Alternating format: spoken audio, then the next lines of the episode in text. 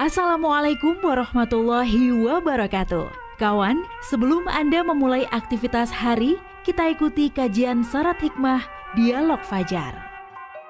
Assalamualaikum warahmatullahi wabarakatuh. Alhamdulillah kawan, pagi hari ini di program Dialog Fajar bertemu kembali saya Fitriana Ayu bersama Ustadz Mim Saifulhadi dari Pesantren Al-Quran Nurul Falah Surabaya.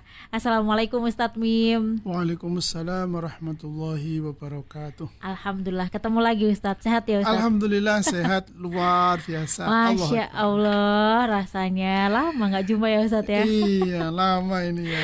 Bisa ketemu lagi di Dialog Fajar, insya Allah ini selalu ditunggu Ustadz. Alhamdulillah, kita selalu saling menunggu ya. Oh, insya Allah, betul. Kita saling merindu. Insya Allah, betul. Pagi-pagi sudah merayu. Waduh, kalimatnya bisa aja ini Ustadz nih. Iya. Ini juga satu di antara upaya kita ya Ustadz ya, kalau untuk menjadi yang namanya Muslim yang terbaik. Nah, ini yang menjadi tema pagi hari ini kawan. Muslim yang terbaik itu yang seperti apa dan siapa kira-kira? Apakah kita bisa menjadi satu di antaranya Muslim yang terbaik? Monggo selengkapnya bersama Ustadz Mim Saifulhadi. Baik, terima kasih Mbak Ayu. Terima kasih kawan-kawan semuanya. Bismillahirrahmanirrahim. Marilah kita awali pagi ini dengan mengucapkan, mengungkapkan, menggelorakan rasa syukur kehadirat Allah Subhanahu wa Ta'ala atas semua limpahan nikmat dan karunia-Nya kepada kita serta keluarga kita semuanya, serta orang-orang terdekat juga termasuk orang-orang yang ada di dalam tanggung jawab kita. Salawat dan salam tersanjung kepada junjungan kita Rasulullah Muhammad SAW yang menjadi panutan, yang menjadi teladan dan pembimbing bagi kita semuanya. Kawan-kawan sekalian yang dirahmati Allah, berbahagia sekali rasanya pagi hari ini bisa bersua kembali. Dan tak lupa suara indahnya Mbak Ayu yang selalu mengantarkan pertemuan kita ya. Ya Allah, amin. Bales ini Mbak Ayu. Nah, ya, wis. Saya manut aja lah Ustaz, diamini aja Ustaz. Ya baik, ini pagi hari ini saya akan sekian banyak sebetulnya, ada beberapa hadis atau qaul yang menjelaskan tentang kriteria orang-orang yang baik, orang-orang yang terbaik dalam kehidupan ini. Dan kali ini saya mengambil salah satu di antaranya yang tentu akan sangat dekat dengan kehidupan kita.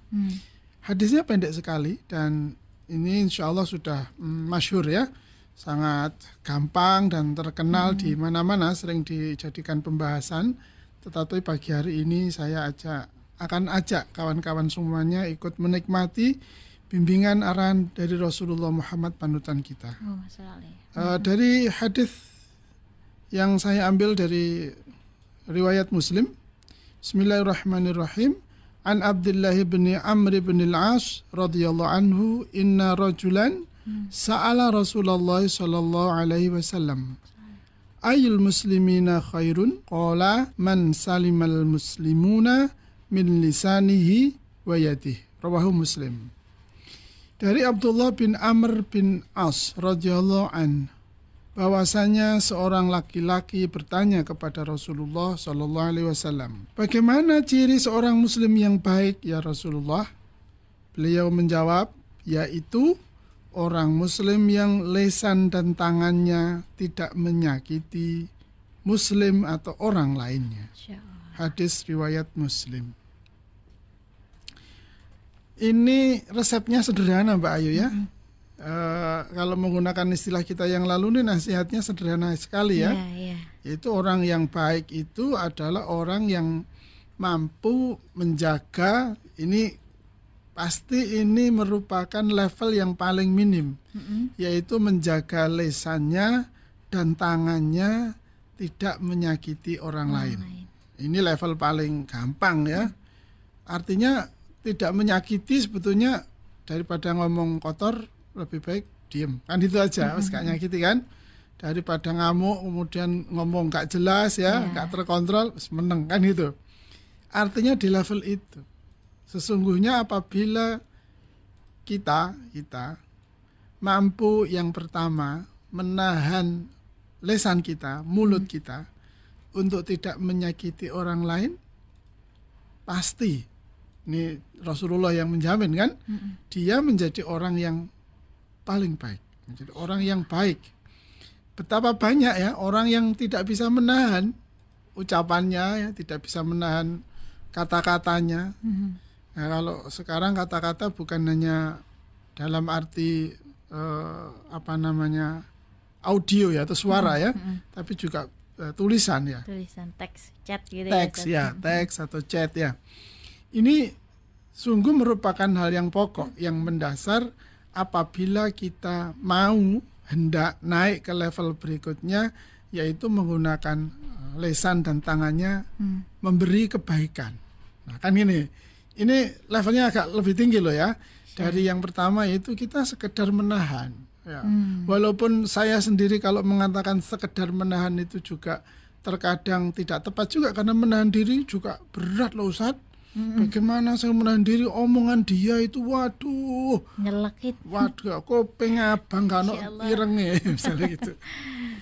Nah, kenapa? Sakit saat itu ya. Sakitnya di sini kata anak-anak itu. Sehingga mana mungkin itu saya tidak membalas itu. Apalagi yang dia ucapkan itu sudah merusak harga diri saya, misalnya begitu loh. Allah, kan sering-sering dengar kalimat itu kita ya. Ustadz, betul. Nah, sehingga dengan itulah kemudian seolah-olah melegitimasi kita untuk mengeluarkan kata-kata atau ucapan atau apapun bentuknya yang kemudian pada ujungnya menimbulkan rasa sakit pada orang yang kita ajak bicara. Siapapun itu, siapapun itu. Nah, ini yang pertama, bahwa janganlah kita menggunakan lisan kita. Tangan ini juga bisa berarti luas Mbak Ayu ya. Tangan bisa berarti fisik dan juga bisa berarti simbolik. Misalnya kekuasaan kan itu kan juga disimbolisasi dengan tangan ya. Sehingga kekuatan-kekuatan kita, kekuasaan-kekuasaan kita jangan sampai digunakan untuk menyengsarakan orang lain, menyakiti orang lain, menjerumuskan orang lain, membuat orang menderita. Kan ada penyakit, ada nama penyakitnya itu, orang yang kalau menyakiti orang dia tidak sedih, tapi malah senang. Nah itu sudah bisa menjadi penyakit itu, penyakit psikologis. Nah kalau sudah sampai begitu kan bahaya sekali. Nah maka pada level yang sesungguhnya sangat mudah ini ternyata tidak mudah juga ketika kita praktikkan. Nah itu. Nah bagaimana agar lisan kita dan tangan kita ini tertahan ya Mbak Ayu ya, untuk tidak melakukan sesuatu yang menyakiti orang lain. Saudara-saudaraku, kawan-kawan yang dirahmati Allah, ketika kita hendak ya, mendidik, melatih lisan dan tangan kita agar terbiasa menahan diri, maka latihan paling sederhananya ya dengan puasa. Puasa itu akan mengingatkan kita, akan mengendalikan kita untuk melakukan sesuatu yang mengurangi kemuliaan, keberkahan dari puasa itu sendiri. Puasa apapun ya Mbak Ayu ya, maksudnya puasa-puasa sunnah yang mudah kita ambil. Kalau puasa Ramadan sudah jelas. Ya ini mumpung juga sekalian dekat-dekat sama Ramadan ya. Sehingga kalau kita terbiasa untuk menahan lisan kita dan tangan kita dengan puasa. Kalau puasa lisan bagaimana? Ya kita buat saja satu komitmen dalam diri kita. Ini langkah kedua ya. Buat saja komitmen, neknya ini aku gak ngomong ini, misalnya gitu ya. Latihan paling mudah adalah di rumah itu ya Mbak Ayu ya, bersama istri, bersama suami, bersama anak, atau bersama saudara atau keluarga yang lain di dalam rumah kita. Karena sering atau banyak sekali kan kita ini melakukan atau kita berada pada suatu keadaan yang secara spontan itu ya, keluarlah ucapan kita, keluarlah tindakan kita, yang ucapan atau tindakan kita ini sesungguhnya menyakitkan. Ya, walaupun hanya satu kata loh ya, satu kata, bahkan mungkin satu suku kata, gak sampai satu kata penuh ya, itu bisa menyakitkan. Oleh karena itu yang kita tempuh pada latihan ini yang ketiga, yaitu kita pilih kata-kata mana yang sering atau kalimat mana yang sering terucap secara spontan yang kita tidak mampu menahan ketika kita dalam keadaan marah, dalam keadaan emosional. Nah, itu hanya bisa ditemukan pada saat kita dalam keadaan normal, dalam keadaan stabil, dalam keadaan tenang. Nah, ambil atau pilih kata atau kalimat yang keluar begitu saja, seolah-olah kita tidak bisa untuk menahan, itu temukan. Nah, ketika kita sudah menemukan kalimat atau kata tersebut, maka buat komitmen bahwa kalimat atau kata itu tidak boleh terucap lagi. Cukup di dalam hati, cukup kita ikat dalam hati kita. Komitmen itu cukup kita ikat dalam hati kita. Karena kalau nanti kita ucapkan kepada orang lain, misalnya kepada istri, kalau saya misalnya kepada istri atau kepada anak, nanti kalau bahasa Jawanya keprojot itu nanti biasanya malah akan memperbesar amarah kita, emosi kita. Loh, katanya sudah mau gitu, sudah gitu lagi, ya gitu kan, pasti akan membuat kita makin makin membara ya. Belum lagi misalnya kalau kita di jalan ya, di jalan kita sedang berkendara itu ya, kan banyak sekali itu peluang-peluang, kemungkinan-kemungkinan yang memicu atau yang mendorong, yang memantik emosional kita, sehingga kita tidak sadar kata-kata atau ucapan, kalimat yang kemudian meluncur dari lesan kita, yang justru kalimat atau kata itu menyakiti orang atau lawan bicara kita, atau ketika kita ada di tempat kerja kita, entah kita sebagai pengawas, sebagai supervisor, sebagai manajer atau direkturnya misalnya, kan seringkali kita ya jengkel, mosok berulang kali, salah lagi, salah lagi gitu ya. Apalagi penyiar Ustaz. Ah, masa sih gitu ya. Iya, ini rentan salah ini Ustaz, nah, ya Allah. Nggak kerasa ucapannya ada yang menyinggung gitu ya Ustaz. Nah, ya Allah. Betul. Nah, ketika kita sudah menemukan kata yang menyakitkan itu dan muncul dalam diri kita tanpa kita mampu mengendalikan, kan tetap disadari ya, kok gini kalimatnya kan, kok gini kata-katanya. Nah, ketika itu maka ikat saja, nyatakan saja dalam hati bahwa kata ini tidak boleh keluar lagi. Ya Allah, simpan, buang jauh atau pendam paling dalam kata ini, hilangkan kata ini, kalimat ini dari dalam pikiran saya. Nah, dengan membangun komitmen seperti itu, maka nanti akan banyak, nanti ketemunya akan banyak Mbak Ayu itu kata-kata yang begitu, nanti akan terus ketemu nanti. Loh, ini juga, loh ini juga, loh ini juga.